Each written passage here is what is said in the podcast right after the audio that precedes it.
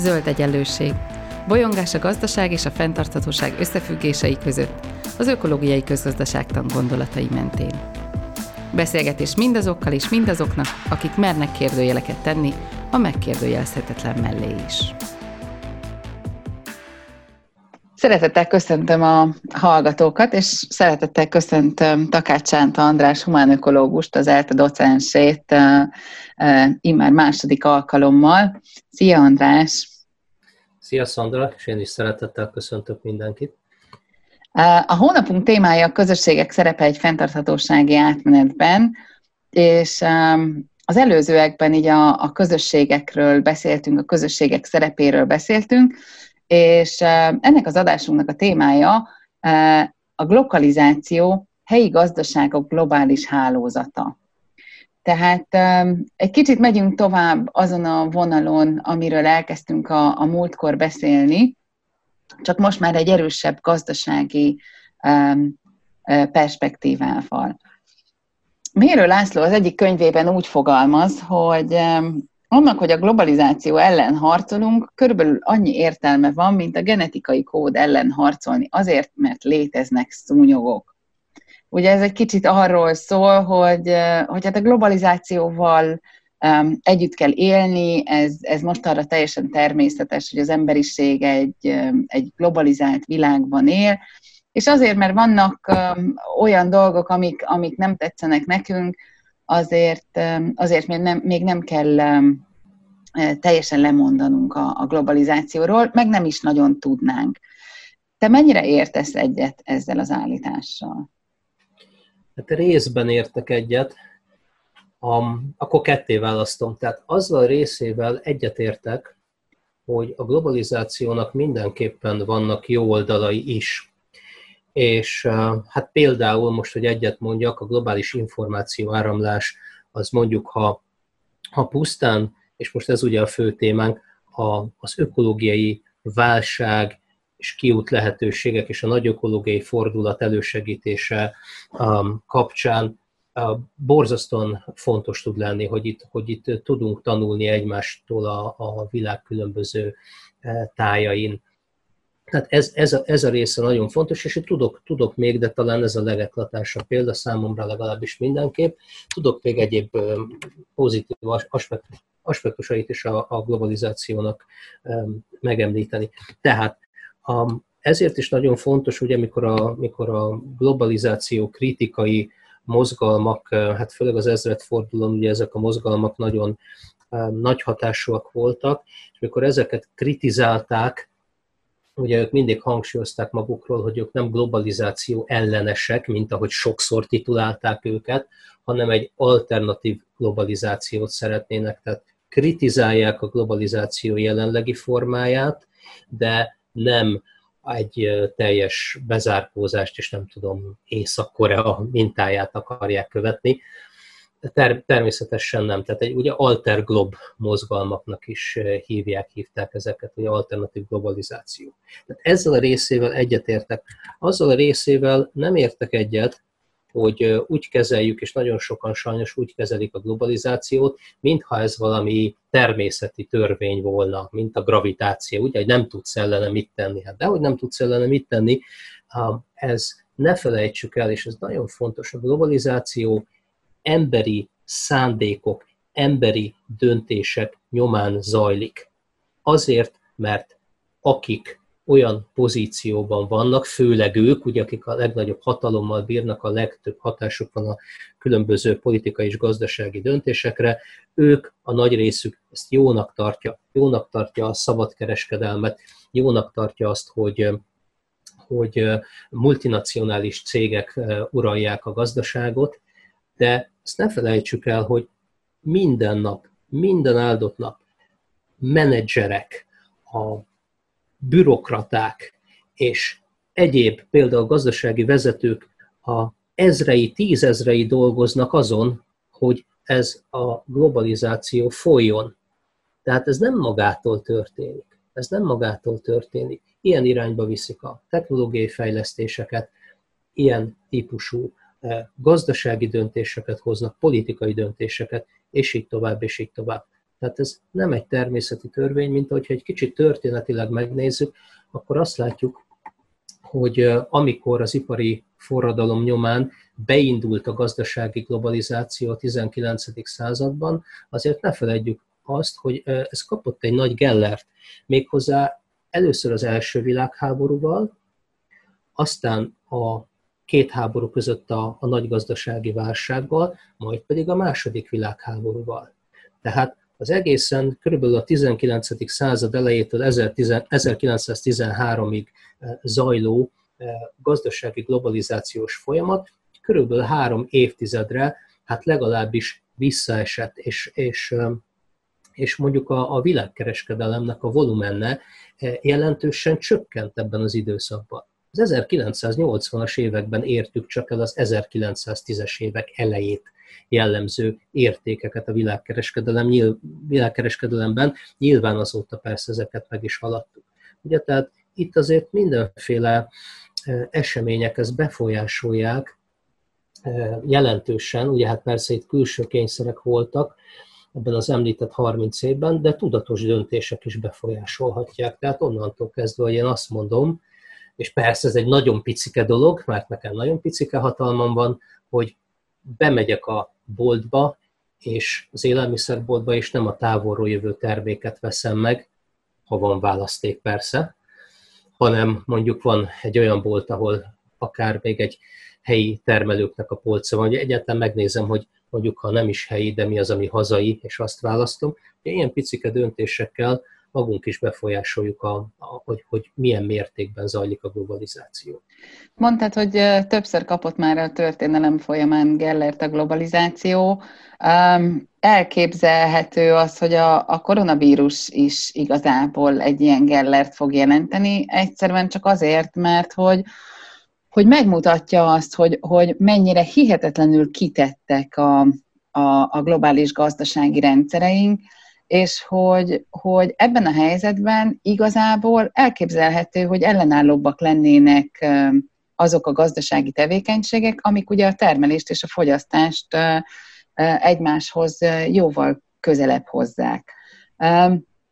És hát nyilván ez, ez az ellenálló képesség, vagy ez a felismerés, hogy, hogy mennyire, mennyire függünk egymástól globális szinten, ezek a felismerések elképzelhető, hogy oda fognak vezetni, hogy, hogy valamennyire relokalizáljuk a, a, a tevékenységeinket, vagy legalábbis bizonyos tevékenységeket. Szerinted mik azok a területek, amiket érdemes visszatelepíteni, és, és mik azok a területek, amiket, amikben érdemes abszolút globális szinten gondolkodni? Hát először is ott kezdeném, hogy a koronavírusnak a hatása az nem, nem jövő idő, inkább az a kérdés, mármint hogy a gazdasági globalizáció visszavetette már most, inkább az a kérdés, hogy ez mennyire lesz tartós. Na most még mielőtt a, a, a konkrét kérdésre válaszolnék, hogy melyik területek. Azért az elég bonyolult kérdés, hogy nagyobb stabilitást ad-e a a lokalizált gazdaság. Sok szempontból igen, természetesen, ha a saját kezünkben van a sorsunk, ha, ha távoli tájak gazdasági válságai mondjuk nem gyűrűznek be ide, gondoljunk mondjuk a, a közelmúlt pénzügyi válságaira. Viszont a másik oldalon, tehát tudok erre ellenpéldát is mondani. Ha, ha lokalizált, mondjuk teljesen lokalizált az élelmiszerellátásod, és nem is vagy még csak szolidaritási kapcsolatban sem másokkal, akkor ha téged egy éhínség sújt, nem tudom, jön valami rendkívüli időjárási esemény, ami hát az éghajlatváltozással ugye valószínűleg egyre több ilyen lesz, tehát jön mondjuk egy pusztító asszály, és akkor ott éhezni fognak az emberek. Viszont ha globális hálózatok része vagy, akkor tudsz legalább segélyeket kapni. És ugye itt nagyon fontos kérdés, és tudom, hogy a te felvetésed is eredetileg ez volt, hogy például a globalizációnak ez az aspektusa, a szolidaritási aspektus, ez nagyon-nagyon fontos. Tehát ugye én a, az előbb a, globál, a globalizációnak az információ áramlási aspektusát emeltem ki, hogy ez mennyire jó, akkor mondjunk egy másikat, a globális szolidaritás is nagyon fontos. Pont ezek miatt. Tehát nem biztos, hogy a teljesen lokalizált élelmiszerellátás például, ami, ami megfelelő, hanem, hanem föntartjuk azért a kapcsolatunkat a nagyobb hálózatokkal. Ez egyébként talán még hangsúlyosabban jelentkezik az energiaellátás kérdésében. Ugye, hogy a villamos energiára gondolok most elsősorban, hogy legyünk egy nagy villamosenergia hálózat részei, vagy pedig mondjuk egy Európai Uniós hálózat részei, ahogy jelenleg is vagyunk, vagy pedig kisebb, lokális vagy regionális szigetszerű energiatermelés folyjon. Ugye ez, ez nagyobb önállóságot ad, nagyobb autonómiát ad az energiállátásban, nagy szereplőktől, távoli szereplők, szereplőktől kisebb kiszolgáltatottságot, vagy, vagy nulla kiszolgáltatottságot eredményez. Ugyanakkor, ha éppen valami gigszer van, akár technológiai úton, akár, akár másképpen, akkor viszont az energiaellátásunk nem lesz annyira biztonságos. Tehát itt nagyon érdemes azt gondolom úgy gondolkodni, hogy van több szint, több rendszer szinten gondolkodni, és nagyon fontos egyfelől a lokalizáció, másrészt az is, hogy azért legyünk részei nagyobb hálózatoknak, és ha kell, és akkor még egyszer a szolidaritást említeném, a, ha kell, akkor adjunk is, és kapjunk is segítséget. És most a konkrét kérdésedre válaszolva, de mondta, ha akarod előbb, nem, hogy nem akarom megkerülni. Igazából ugye erről is szól maga, tehát hogy maga a szó is a lokalizációt, azt arra szokták használni, amikor egyszerűen ö, ö, lokális közösségek, lokális ö, tevékenységek globális hálózatá, hálózatáról beszélünk. Tehát, hogy a hálózatosodás az mindenféleképpen fontos, és én ezt szeretném is a következő kérdésben behozni, de akkor, akkor térjünk még vissza arra, hogy, hogy akkor milyen tevékenységeket érdemes visszatelepíteni, és mik azok, amiket nem.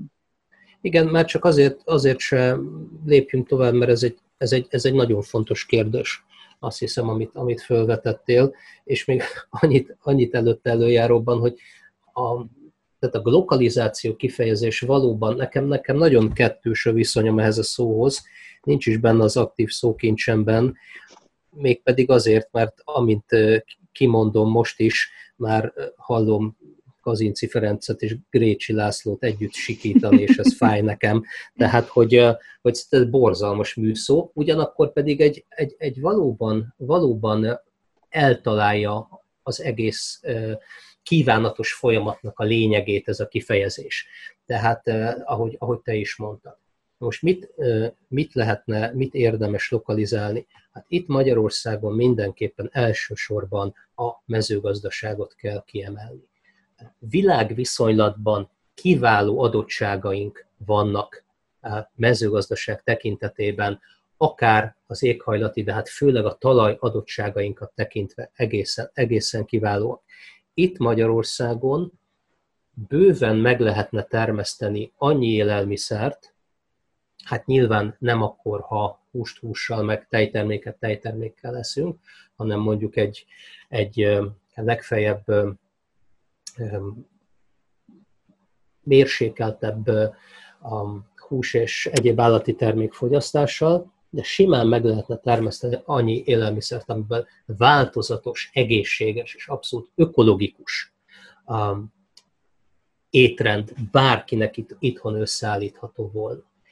Nyilván most erre lehet azt mondani, egy kis léptékben persze, vagy kis mértékben egy kicsit kereskedhetünk is élelmiszerrel, mert vannak olyan, nem tudom, mondjuk olívaolaj, nem akarok én se álszent lenni, mert például olívaolajat használunk itthon, és hát tudjuk hogy jól, hogy ez mennyire egészséges, azt se hozzák nagyon messziről egyébként, ugye? de hát nem azt jelenti, és ez nagyon fontos megint csak a, a lokalizáció vagy relokalizáció esetében, hogy ez nem azt jelenti, hogy kizárjuk a kereskedelmet a Tehát nem kell lemondanunk a banánról, amit, amit ugye hát, még azok, akik, akik akkor születtek abban az időszakban, amiben mi még, még emlékszünk rá, hogy, hogy a három kívánságban az volt a kívánság, hogy ehessen annyi banánt, amennyit akar, és én magam is azt gondoltam, hogy ez milyen jó kívánság. Tehát, hogy le, le kell mondanunk a, a lokalizált gazdaságban a banánról?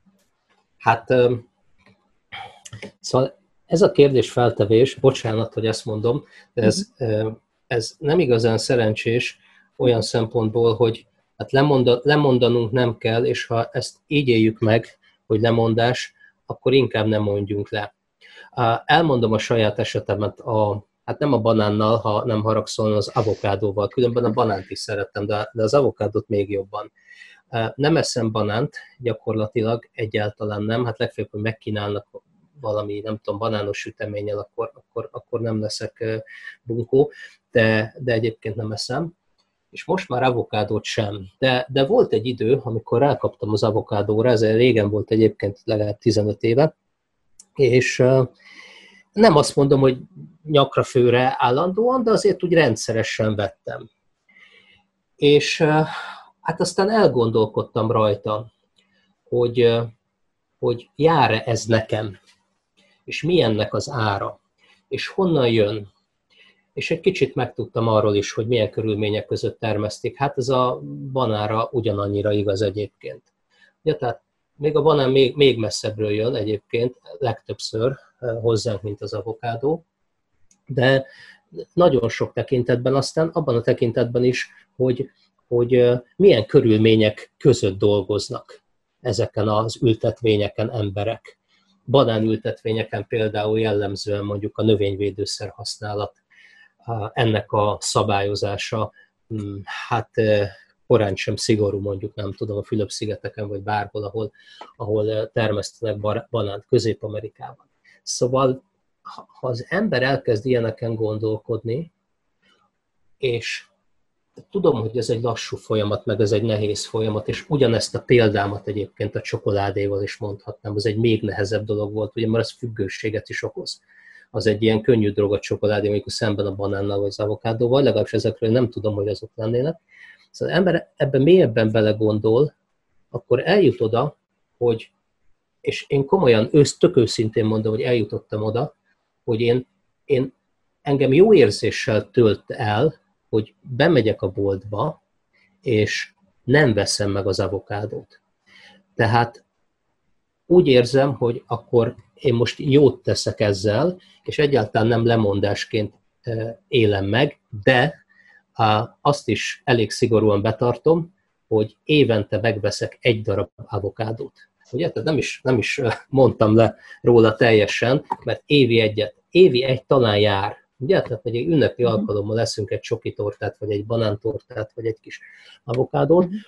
és ez tényleg ünnep az életünkben. Ugye? Tehát nem arról van itt szó, hogy akkor teljes gazdasági autarkia, teljes bezárkózás, hanem itt arról van szó, hogy a, a, a teljesen értelmetlen volumenű a nemzetközi kereskedelmet amit ugye szabad kereskedelemnek csúfolnak. A, sok mindent lehet róla mondani, azt, azt nem nagyon, hogy szabad, de nagy szereplők uralják. Annak azt kellene meghaladni. A volumenét kellene nagyságrendekkel csökkenteni. Ugye hát nagyon sok, ez is sokszor elhangzik, hogy, hogy identikus árukból áll a legalább a fele a, a globális kereskedelemnek. Ugye, tehát az egyik, mondjuk, mondjuk mi a, exportálunk bort Csillébe, vagy Ausztráliába, vagy Dél-Afrikai köztársaságba, és itt e, megtalálhatók a, a borszaküzletekben ugyanúgy a csilei, dél-afrikai borok, vagy ausztrál borok. Ugye, tehát ez egy teljes nonsens, hogy, e, hogy, e, Persze, hát biztos kényenség, meg finom, meg stb., de teljes nonsens, amikor itt meg engem dühít igazából, mikor, mikor meglátok például egy borszaküzletben ilyen borokat a polcon, holott hát közelebbről is egészen kiválókat lát. Azt mondtuk, hogy vagy hát azt mondtad, hogy a mezőgazdaság az egy olyan, amit, amit érdemes Igen. lenne relokalizálni. Mi van még, amit érdemes lenne egy kicsit relokalizálni? Hát mindenképpen az iparnak az a része, ami, ami kézműves tevékenységek eh, révén is eh, működhet. Tehát eh, ilyen példa, hát nagyon sok ilyen kézművesipart lehet megemlíteni a bőrművességtől, fémművességtől kezdve, famű, faművesség, fá, fával kapcsolatos mindenféle tevékenység, asztalosság. A, érdemes körülnéznünk a háztartásunkban, hogy, hogy mennyi, mennyi minden tárgyunk van, amit, amit megvehettünk volna egy, egy helyi kézművestől is akár, de mi megvettük valami boltban, akár műanyagból, nem is olyan szép, nem is olyan tartós. Tehát mindenképpen. Aztán az iparon belül az építőipart mindenképpen ide sorolnám. Tehát alapvetően helyi alapanyagokból nagyon klassz házak építhetők föl. És, és többféle, tehát ki, kinek mi. Ha valaki akár téglából akar építkezni, nem a legökológikusabb építkezési mód, de még azt is a, meg lehet alapvetően helyi anyagokból, vagy egy ilyen jellegű házat is, de hát ugye talán a legökológikusabb a vályokház, amit hát olyan a talaj, Magyarország nagyobb részén olyan a talaj, kiásod a, a háznak az alapját, és abból föl tudod építeni a falakat legalábbis biztosan, és egyébként a 21. században már olyan technológiákkal lehet ezt kombinálni, hogy nem fog vizesedni, nem lesz dobos, stb. stb. Tehát az iparnak is vannak olyan területei, de itt még, amik, amik könnyen viszonylag lokalizál, lokalizálhatók, viszont itt hadd említsem meg, ha egy ilyen ökolokalista, um, pozitív vízióban gondolkodunk, hogy azért ott rengeteg iparcik, ez vagy olyan, amit, amire azt mondjuk, hogy ez nem kell többé, ugye, tehát nem kell a kerti uh-huh. törpe, vagy nem kell a, nem tudom én, most direkt egy ilyen szélső példát mondtam, de, de egyébként még, még egy csomó, tehát ilyen, ilyen megkérdőjelezhetőbb dolgok is vannak, illetve ugye nagyon sokszor még azt lehet csinálni, hogy nem tulajdonlom én a magát, a, a, a tárgyat, de van hozzá, mint szolgáltatás hozzáférésem. És ugye például ilyenek az autó megosztó rendszerek. Nagyon sokszor, akik ilyenekben vesznek részt, nincs saját autójuk, valamennyire Magyarországon is léteznek ilyenek most már, viszont ha szükséged van egy autóra, akkor, akkor mégiscsak egy, egy időre tudsz ebből a rendszerből kölcsön venni. És ez például az autómegosztó rendszereknek az a tapasztalata, hogy akiknek nincs saját autójuk, milyenekben vesznek részt, egy kb. 40-50 százalékkal csökken az egyfőre első autóval megtett kilométereknek a száma. Tehát, hogy ez, ez, ez mérhetően, láthatóan, ha nem birtokoljuk a tárgyat, hanem csak szolgáltatásként vesszük igénybe, mert valljuk be, hát bizonyos esetekben tényleg jó jön az autó, mégis ugye nem gyártanak le annyit, és, és nem is használod annyit, ha egy ilyen rendszerbe veszel részt, és akkor már is visszakanyarodtunk a múlt heti témánkhoz a közösségekhez, hiszen a, a közösségek egyrészt tulajdoni, másrészt politikai aspektusairól beszéltünk egy kicsit, és hát ugye a tulajdonihoz kapcsolódik ez is, de ez jobban, talán még inkább egy gazdasági aspektus, amiről beszélünk, hogyha emberek közösségeket alkotnak, akkor például tárgyakat meg tudnak osztani egymással. Klasszikus eset a fúrógép, egy picit hasonló az autóéhoz. Itt ezt mindig azért is szoktam mondani, mert erről tényleg volt konkrét tanulmány, hogy mennyit használjuk egy évben a fúrógépet, és hát ha csak valaki nem valami barkát sérült, akkor 365 nap alatt egy-két órát.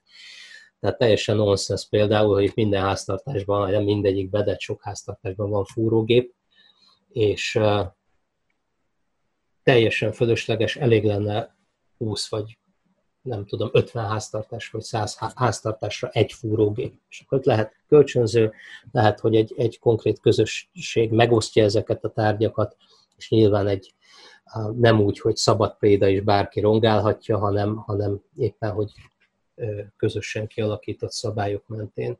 Tehát így is lehet az ökológiai lábnyomunkat csökkenteni, és ez is ugye tartozik még egy kicsit a múlt heti témánkhoz, és a közösség így is segíthet ökológiai lábnyomot csökkenteni, és egy ökológikus társadalomba átmenni. A múlt heti alkalommal még ugye a hálózatosodásról is beszéltünk, vagyis hát nem, nem, nem, nem tudtunk végül kitérni rá, és megígértem, hogy itt, itt visszahozzuk, mert hogy ugye um, a, a globalizációban pont, hogy ez a hálózatosodás a fontos, akár a, a, a gazdasági termelési láncok hálózatosodására gondolunk, vagy a gazdasági szereplők hálózatosodására gondolunk, vagy a közösségek hálózatosodására gondolunk. Hogyan lehet ezt a hálózatosodást elősegíteni? Hát ehhez az kell, hogy ez elhangzott a, egyébként a múlt heti adásban is, úgyhogy csak röviden ismétlem. Egyrészt felül, felülről kormányzati segítséggel is, ez lenne az ideális, de hát ezt még az esetek többségében nem várhatjuk. Másrészt olyan, hát mondjuk nevezük civilnek, támogató szervezetek, kezdeményezések révén, akik, amelyek ezt, ezt a hálózatosodást igyekeznek elősegíteni. Mondok két példát is, az, egy, az első a szorosabban gazdasági lesz. A, a bevásárló közösségek példája itt Magyarországon, a, a, a Nyíregyházi kosárnak a, a szervezői, egyik legrégebben működő és az egyik legjobban működő bevásárlóközösség Magyarországon. Az utóbbi időben nagyon ráálltak erre, hogy próbálják összekapcsolni a, az országban működő bevásárlóközösségeket, segíteni őket e, ebben-abban. Tehát egy konkrét közösségi előremutató kezdeményezés típus esetében például most elég jól haladunk Magyarországon. Amit Ez elképzelhető nemzetközi szinten is? Vagy van értelme ebbe gondolkodni? Természetesen én azt gondolom, hogy, hogy talán inkább ilyen regionális szinten, uh-huh. tehát mondjuk egy, egy visegrádi négyek térléptékben például fontos lehet, de hát az lenne először tök jó, hogy, hogyha, hogyha Magyarországon meglennének, meg más országokban ezek a hálózatok, és akkor utána természetesen érdemes ezeket kapcsolni. És erre is vannak példák, ugye itt a, a, besz, a tágabb sorozatunk, beszélgetés sorozatunk a témái kapcsán, például az ökofalvak esetében. Ugye az ökofalvaknak van egy nemzetközi hálózatuk, a, GEN, ugye a Global Ecovillage Network, és ugyanúgy vannak országon belüli hálózatok is. És ugye például ez egy olyan téma, ökofalvak, szinte bárhol vannak a világban, tudnak egymástól tanulni. Szóval persze nagyon jó itt is a, a nemzetközi és a globális hálózat is. Azért is... Akkor mondok te, egy... Bocsánat. Igen, Mondjuk. csak hogy, hogy két, ne haragudj, csak hogy két példát ígértem, Igen. akkor elmondom a másikat is, ami, ami szorosabban kapcsolódik hozzám, és nem csak gazdasági aspektusai vannak, de bőven vannak gazdasági aspektusai is. Ugye a múlt heti adásban beszéltünk a ökológikus helyi közösségekről, és én elég sokat említettem azokat a közösségeket, amelyekkel együttműködünk a, a kis közösségi program keretein belül, és próbáljuk őket segíteni. Hát őket is eh, idestova már majdnem két évvel ezelőtt összekapcsoltuk egy, egy hálózatba, amit egyébként úgy neveztünk el, hogy új koma háló, utalva ezzel egyfelől a, a, a komaság intézményére, ugye erre a hagyományos intézményre, amelyik um, uh, tradicionális közösségekben uh, nagyon komoly összetartó erőt jelentett, családi kötelékeken túlnyúló összetartó erőt. Másfelől viszont az új jelzővel, meg arra utalunk, hogy itt nem egy ilyen múltba révedő dologról van szó, hanem a 21. század uh, viszonyaihoz adaptálva próbáljuk ezt a komassági intézményt is visszahozni, és az új koma hálónak az a lényege, hogy ezek az ökológikus helyi közösségek, ökofalvak, illetve mm, kevésbé szorosan együttműködő úgynevezett szétszórt közösségek, tehát amelynek a tagjai szétszórtan élnek, ezek kapcsolatba kerültek egymással.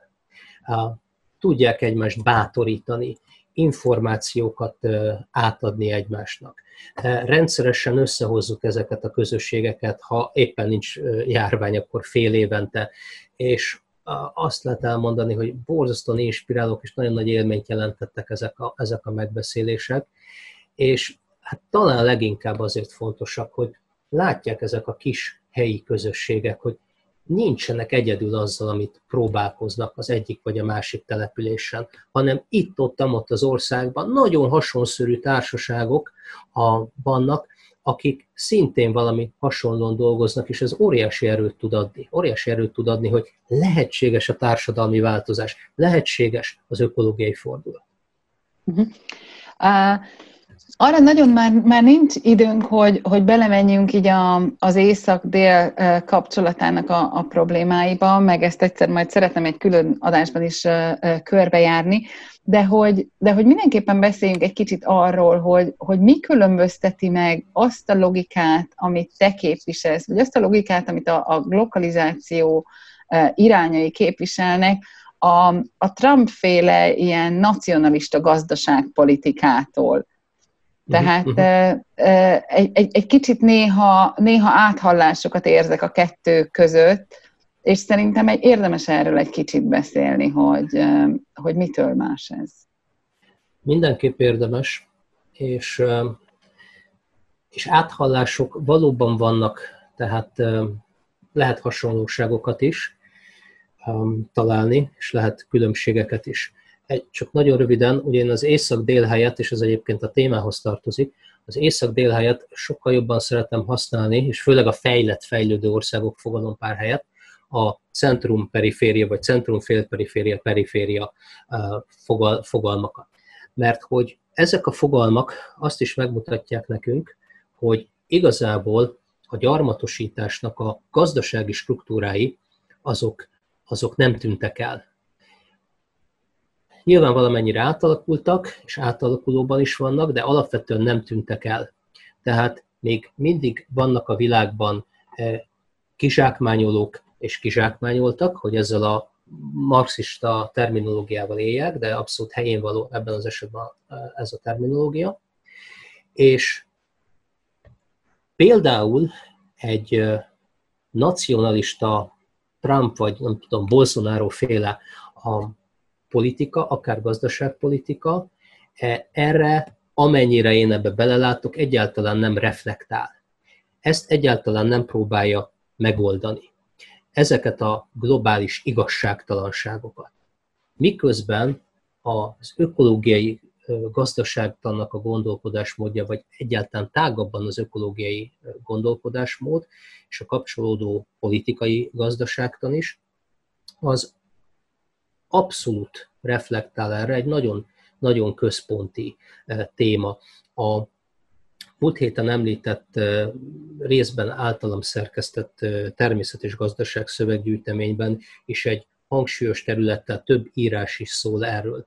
Ökológiai fenntarthatóság csak akkor van, ha globális igazságosság felé haladunk, ha a centrum-periféria különbségeket hát legalábbis nagyban enyhíteni próbáljuk. Nyilván, hogy ezek nem nem reális, hogy, hogy eltűnnek. Belátható időn belül biztosan nem, de enyhíteni próbáljuk. És ugye ez jelent, megint csak a szolidaritást kell behozni, ez jelent egy szolidaritási gondolkodást.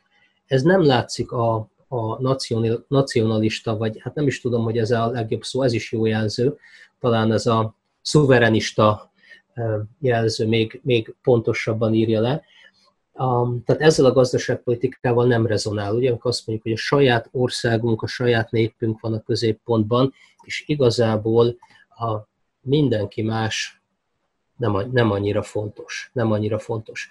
Ugye ez egy például ez, ugye hát most nincs időnk ebbe jobban belemenni, de például ezt én egy hatalmas különbségnek látom. Hatalmas különbségnek látom. Az viszont például hasonlóság, amikor azt mondjuk, hogy, hogy válasszunk hazai terméket ha van rá lehetőségünk. De itt is mondjuk az ökológiai gondolkodás inkább azt mondja, nem a hazai, vagy, a, vagy itthon a magyar termék kifejezést használ, hanem a helyi terméket. Ugye, mert hogy egyébként a helyi termék Győrben sokkal inkább a Pozsonyban készült túró, mint a Békés Csabán készült túró, de amúgy, amúgy itt persze sok átfedés is van sok átfedés is van, és akkor itt egy, egy globalizáció kritikában is van, vannak hasonlóságok, és így tovább. Ez viszont azt is jelenti, hogy egyéni szinten ö, muszáj, hogy valahogy kialakuljanak olyan identitások, amik, amik ugye egy, egy, kvázi egymásra épülnek. Tehát, hogy, hogy azt mondjuk, hogy igazából globális állampolgárok is vagyunk, de emellett, emellett ugye nagyon sok ilyen, ilyen lokális, sokszínű identitásunk van. Egyszerre vagyunk egy adott kisközösségnek a, a, a tagjai, egy adott településhez kötődünk, vagy egy adott földrajzi és ökológiai régióhoz kötődünk, ami ugye abszolút át, átívelhet egyébként országhatárokon keresztül is. De hát természetesen egy, egy adott nemzethez is, és, egy, és, és mondjuk nemzeteken átívelő közösségekhez is tartozhatunk. Szerinted mondjuk tudom, hogy nem, nem, nem vagy pszichológus, de azért humánökológusként biztos foglalkoztok ilyenekkel, hogy, hogy képesek vagyunk vajon pszichésen kezelni ezeket, a, ezeket az eltérő identitásokat? Mindenképpen nem vagyok pszichológus egyébként, de, de annyit a véd, saját védelmemben azért még fel tudok hozni, hogy én a, a doktori disszertációmnak a, az egyik felét legalábbis környezetpszichológiából írtam, úgyhogy akkoriban, azokban az időkben, ez a múlt évtizedben volt, igencsak belemásztam elég sokféle pszichológiai kérdésben, messze nincs olyan tudásom persze, mint egy valódi pszichológusnak, nem is akarom állítani, de azt azért határozottan merem állítani, hogy ez a többszörös identitás, ez, ez egy teljesen reális dolog. Nem azt mondom, hogy egyszerű, meg nem azt mondom, hogy egyik napról a másikra alakul ki, de egy létező dolog. Tapasztalom magamnál is, tapasztalom egy csomó embernél is. Ez a kulcsa, az empátia, az együttérzés. Ha én érzékeny vagyok más emberek sorsa iránt, bárhol is éljenek a világban, és nem, akar, nem akarok nekik rosszat.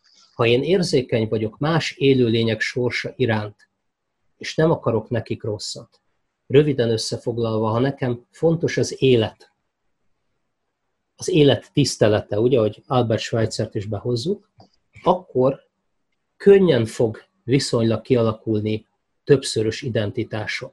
Mert akkor távolabb élők is fontosabbak lesznek nekem, jobban figyelek a közelemben élőkre is. Ja, ez azt hiszem egy nagyon fontos kulcs az egészhez, a globális identitáshoz és a többszörös identitáshoz főleg. Nagyon szépen köszönöm neked, és még a jövő héten is fogunk beszélgetni, ugyanis a következő adásban arról fogunk beszélni, hogy hogyan lehetne átalakítani a társadalmi politikai döntéshozatalt úgy, hogy az ténylegesen támogatni tudjon egy fenntarthatósági átmenetet, és ebben vissza fogunk térni nyilvánvalóan a, a, a közösségekhez, a közösségi döntéshozatalhoz, és hogy, hogy az hogyan viszonyul a, a, a globális világhoz. Úgyhogy én köszönöm neked a mostani beszélgetést, és a hallgatóknak köszönöm, hogy hallgattak bennünket, és hallgassatok bennünket jövő héten is. Szia, Én András! Köszönöm. Szia, Szandra! Minden, minden jót mindenkinek! Ez volt az Új Egyenlőség zöld podcastjának mai adása. Hallgassátok az Új Egyenlőség piros podcastot is. Nézzétek a stúdióbeszélgetéseket a YouTube csatornákon, és olvassátok a www.újegyenlőség.hu-t. Vitatkozzatok velünk a Facebook oldalunkon. Jövő héten újra találkozunk.